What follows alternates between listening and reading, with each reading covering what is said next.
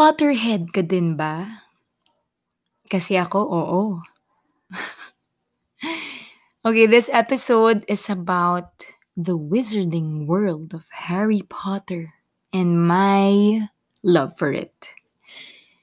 Na-introduce ako sa Harry Potter way back in the late 90s nung lumabas yung book.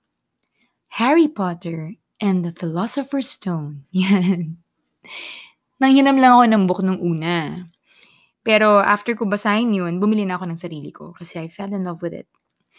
And every year, I would wait for the next book hanggang sa naubos ko na. Yan, all the seven books of the Harry Potter series. And syempre, lahat ng movies pinanood ko. And after that, nung nagkaroon ng Pottermore, G, kasama ko dyan. Tapos, nung nagkaroon ng mga bagong movies, like yung Fantastic Beasts, saka yung Grindelwald, yan, pinanood ko yan. And when yung Harry Potter and the Cursed Child na play, I also bought that. Yung uh, script. Tama ba? Tawag ba doon? Basta yun, kasi hindi siya ginawang book eh. Yung pinaka-script lang niya, pinublish ni J.K. Rowling. Yun. Okay, so anyway, sobrang addict ako sa Harry Potter. And it's one of the things that I really love and that I really know. Okay, so if magkaroon tayo ng quiz or trivia or game about Harry Potter books, ako na, panalo na tayo guys. Alam ko na yung lahat.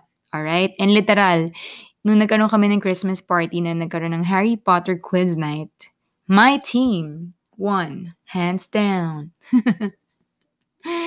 okay, anyway, I just wanted to share with you the things I like about Harry Potter.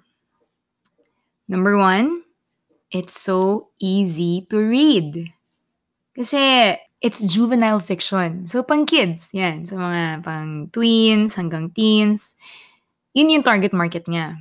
So, ang dali-dali niyang basahin. Kahit ang haba niya, it's written for kids. So, it's such an easy read. Actually, yung first three books, pwede mong tapusin one book per day. Kung yun lang ang gagawin mo the whole day, kayang-kaya yon. Yan. So, hindi siya mahirap basahin even if you're not an avid reader. Pwede ka magbasa ng Harry Potter.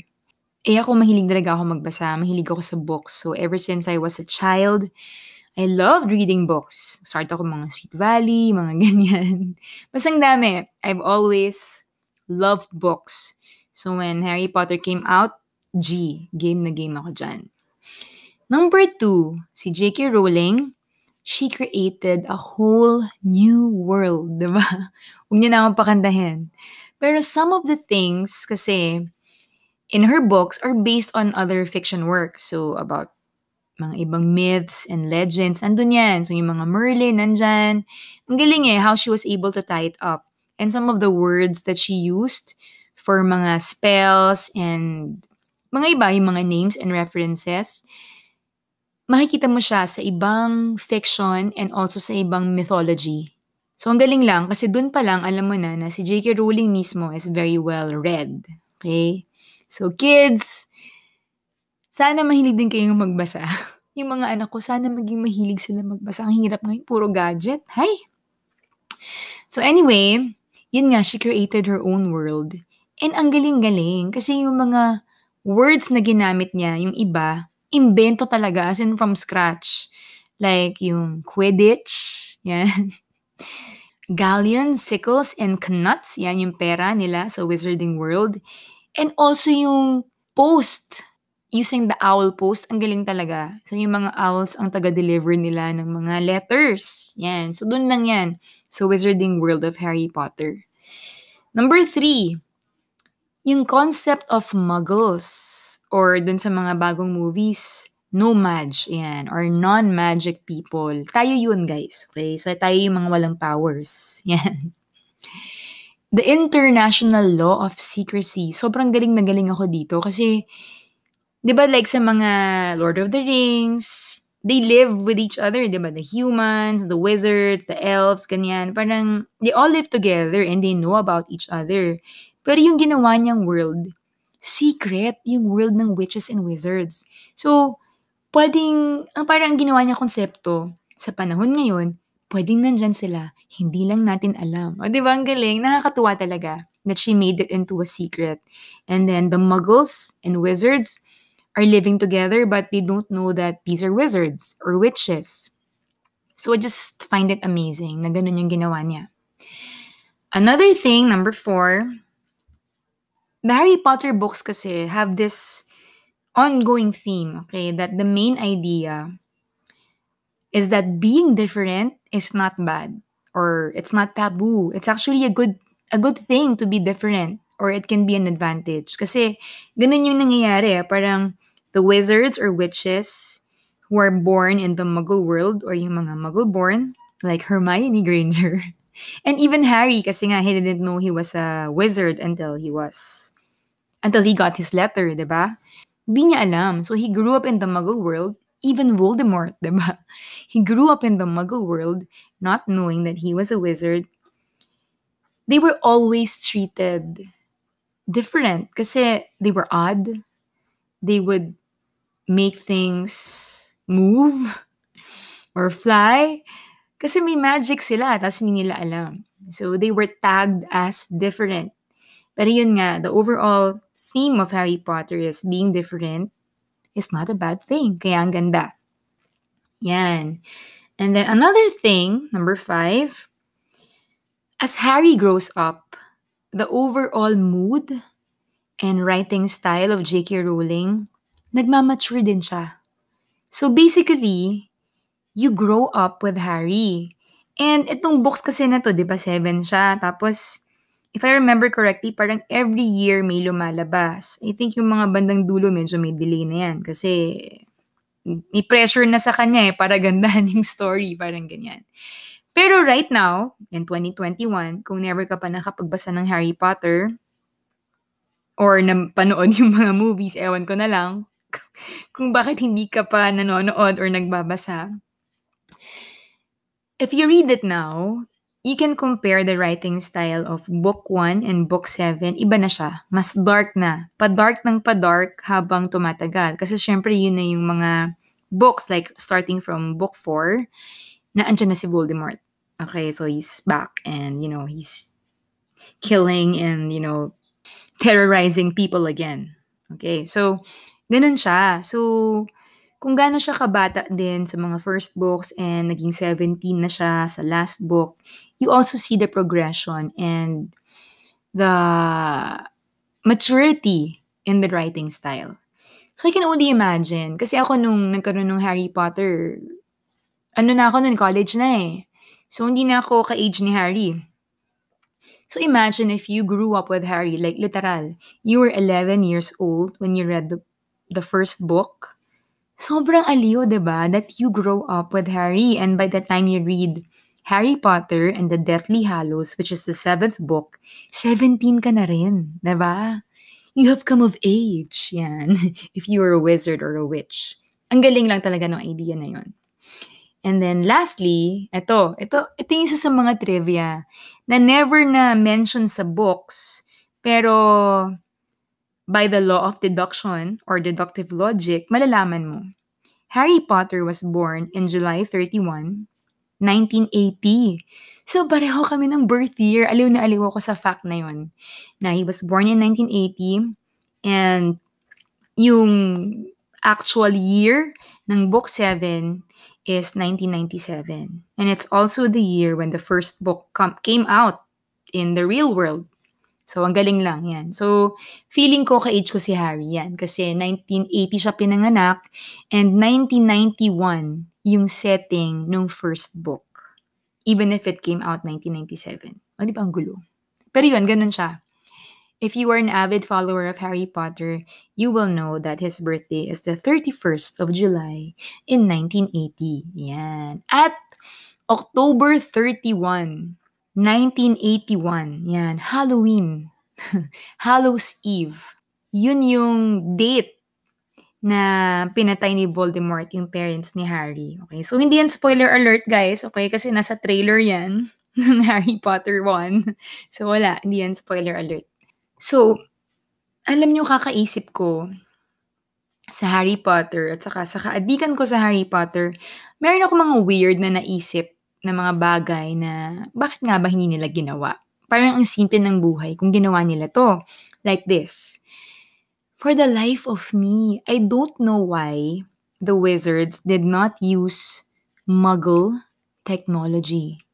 Imagine nyo kung inadapt nila yung internet saka yung mga mobile phone as a means of communication. Ang dali-dali ng buhay nila, guys. ba? Imagine niyo yun. Saka ang dami ng problema na nasolve. Siguro nga kaya di nila ginawa yun kasi wala na mga plot twist. But anyway, ang reason nila, according to Hermione Granger, yan, the smart friend of Harry, is that electricity, yung mga communications na ganyan, they don't usually work in the wizarding world kasi they go haywire because there's too much magic going on. So, yun yung reason ni J.K. Rowling. Pero for me talaga, as in, kung, di ba, wizard sila eh. I'm sure they can find a way to, you know, suppress those things going haywire and use our technology to their advantage. Hindi mo na kailangan magpadala ng owl. 'Di ba? Hindi mo na kailangan maghintay. Guys, text na lang, video call, instant. Mm. Mas magaling pa tayo sa wizards. Pero yun nga, wala na mga plot twist kapag ganun nang nangyari. Okay, anyway, ito pa. Ito yung dahilan. I learned back in college sa isang leadership seminar namin that 90% of problems are man-made. Okay? So lahat mga problemang nangyayari sa buhay natin usually are caused by us, by man. 10% leeway is usually force majeure or forces of nature, acts of God, ganyan. And then, 90% of those man-made problems are caused by ten, ten, miscommunication. Okay? So, the lack of communication or maling communication. Alam niyo naman na yan, guys, 'di ba? Kapag di tayo nagkakaintindihan or hindi sinasabi or sinisikreto or nagkamali ng intindi, diyan na nagkakaroon ng mga ugat ng problema. Eto, may spoiler alert ako. Spoiler alert sa mga hindi pa nakakabasa ng Book 5 or Harry Potter and the Order of the Phoenix o kaya kung hindi nyo pa napapanood yon spoiler alert, tigil nyo na to. Alright. So, ba sa Book 5, namatay si Sirius Black. Yung ninong ni Harry, best friend ng kanyang daddy, namatay naalala ko nung binabasa ko yun, inis na inis na inis ako at hindi ko maintindihan kung bakit hindi ginamit ni Harry yung two-way mirror na binigay ni Sirius Black sa kanya. Kasi bago siya bumalik sa Hogwarts, nung Christmas vacation, magkasama sila ni Sirius sa bahay ni Sirius, dun sa Grimmauld Place. Binigay sa kanya ni Sirius Black yung two-way mirror para just in case kailangan niyang kontakin si Harry, madali. Kasi noong time na yon yun yung nandun si Professor Umbridge and then lahat ng communication lines sa Hogwarts like yung mga yung fire, yung mga fireplace, and yung mga owls, in-intercept niya kasi nga pakialamerang palaka siya. Okay? So, para ma-contact niya si Sirius Black, binigay niya yung two-way mirror na yon. And then, hindi niya ginamit forever. So, parang ako, nung time na Um, nagkaroon siya ng vision na tina-torture ni Voldemort si Sirius Black dun sa Department of Mysteries. 'Di ba parang pinilit pa niya na pumunta dun sa fire, sa office si Dolores Umbridge para malaman kung nandun si Sirius sa bahay or wala or kung nandun sa ministry kasi nga sinasabi ni Hermione na pwedeng vision lang yon na kinreate ni Voldemort para i-trick si Harry. Eh, guys, kung ginamit na lang niya yung two-way mirror, oh my gosh, tapos na yung story. Hindi na namatay si Sirius Black. Affected ako guys masyado. As in, ginugol ko pa yun. So anyway, ang sabi sa Google, ang conviction nga ni Harry is, he will never use it kasi nga he didn't want Sirius to worry about him or lure him out of the house kasi nga baka mahuli siya ng ministry or mahuli siya ng mga dementors kasi nga wanted pa rin si Sirius Black at that time. Meron dun kasi sa book, pag binasa mo siya, never na siya na-mention. As in, nakalimutan ni Harry altogether. Nakalimutan niya na meron siyang two-way mirror. Kasi kung emergency use yun, di dapat ginamit na lang niya yun. Ay, nako, tama na nga. Paikot-ikot lang ako. Masyado talaga akong affected doon. Ay, pero wala na nga talaga yung plot twist na yon na Harry lost everyone he loved, 'di ba? He lost his parents and then he lost Sirius and then book 6 Spoiler alert, spoiler alert sa mga hindi pa nakakabasa ng book 6 at di pa nakakanood ng Harry Potter and the Half-Blood Prince. Spoiler alert, okay? Hindi namatay si Dumbledore doon. Yan. Dahil, ganun eh, ganun yung nangyari eh. For, for Harry to mature and develop into this character that we love so much, the leader who rose to the occasion, he lost everyone. He lost everyone he loved. Even Dobby, the house elf, di ba? He lost Dobby, the house elf in book 7. So, kung ginamit niya yung mirror na yon, wala na yung plot twist na yun. Anyway. Yun lang. And, uh, sabi naman ni Mr. Weasley, di ba, yung daddy ni Ron and mga Weasleys, yan, ni Ginny Weasley, super duper love niya yung mga muggles kasi amazed na amazed siya sa technology natin, di ba? How we came up with electricity, how we came up with the telephone, the cars, the trains, airplanes. Diba? So, kung ako sa kanila, at part ako ng Ministry of Magic, ganyan, at meron akong powers, i-adapt ko ang technology ng mga muggles. Imagine the possibilities. Char! ay, ay, ay, ay, ay. Anyway, after ng pandemya na to, sana ma-fulfill ko na yung isa sa mga wish list ko. I want to do the Harry Potter tour in London, yan. And also to watch Harry Potter and the Cursed Child in the theater. Pero in the meantime, gabi-gabi ko pa rin pinapahinggan yung audiobook ko ng Harry Potter 1 to 7 na binasa ni Stephen Fry. Sobrang galing kasi guys, as in, favorite ko yun forever. Galing, galing, galing, galing ng pagkakabasa ni Stephen Fry. So if you have a chance to check that out, do check that out. Kung tinatamad kayong magbasa, listen to the audiobook. It's so good. Ayan. To end this podcast, I just want to share my favorite quotes from Harry Potter. Medyo marami siya guys. Ah. Pero ito muna.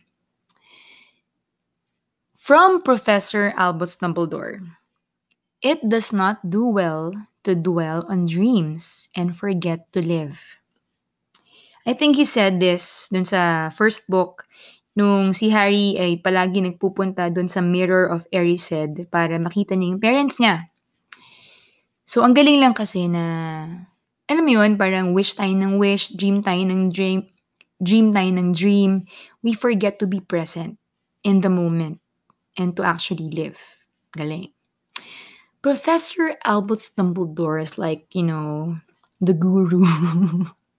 He's the best wizard of all time. Yan. Anyway, ito pa yung isang quote niya. It's from Book 2, The Chamber of Secrets. It is our choices, Harry, that show us what we truly are, far more than our abilities. He said this to Harry nung time na nag-ano eh, parang nagda-doubt si Harry kasi sabi niya, bakit sabi ng sorting hat, dapat Slytherin ako? And then sabi ni Dumbledore, o oh, ano nangyari? Sabi ko sa sorting hat, not Slytherin, not Slytherin. So, ito yung sinabi ni Dumbledore. You chose not to be in Slytherin. That's why the sorting hat put you in Gryffindor. ba? Diba? So, sobrang applicable yan sa ating buhay. It's the choices that we make that define who we are. Lux, it's so deep. Yan. Again, from Albus Dumbledore, from Book 3 naman. You think the dead we loved truly ever leave us? You think that we don't recall them more clearly in times of great trouble? Diba? Ito yung theme ng isang podcast ko actually eh. The dead don't truly leave us, di ba? They're just here with us. And I think kaya ako naisip yun dahil dito. Subconsciously, yan. Alright, and the next one from Dumbledore again. We are only strong as we are united, as weak as we are divided.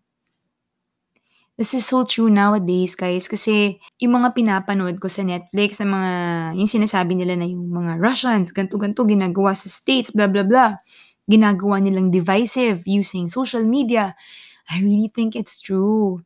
Kasi it's the way to attack a country to get the country so divided. It makes us weak. ba? Diba? Ang hirap niyan. Ang hirap pa ngayon dahil sa mga algorithm ng mga social media, sobrang nagiging black and white. Kapag ikaw dilawan ka, dilawan na dilawan ka. Kapag DDS ka, DDS na DDS ka, wala bang in between, guys? Ang hirap eh. Ang hirap talaga. So, sana let's keep this in mind. If we are divided, we are weak. If we are united, we are stronger. Ay, yan. And lastly, ito, favorite ko to. Nung si Harry um, sa book 7, yung tinry siya patayin ni Voldemort ulit. He went to this parang train station and he saw Dumbledore again and he had this long talk with Dumbledore. So he asked Dumbledore, Professor Dumbledore, is this real or is it just happening inside my head? Ito yung sabi ni Dumbledore. Of course it's happening inside your head, Harry. But why on earth should that mean that it is not real? O, di ba? Sira ulo lang talaga si Dumbledore. but it's just so amazing. And yeah, he is my favorite character. And I think J.K. Rowling wrote him that way to be so wise and, you know, to utter these things that are so true, not just in the wizarding world, but in our world. I love Harry Potter so much. And kung kayo hindi masyado or hindi kayo masyadong familiar sa Harry Potter, I urge you, if you have free time, read Harry Potter. Or kung tamad kayong magbasa, watch Harry Potter. Or kung tamad din kayong manood, listen to Harry Potter. It's so beautiful. Thank you for listening, guys. Bye-bye!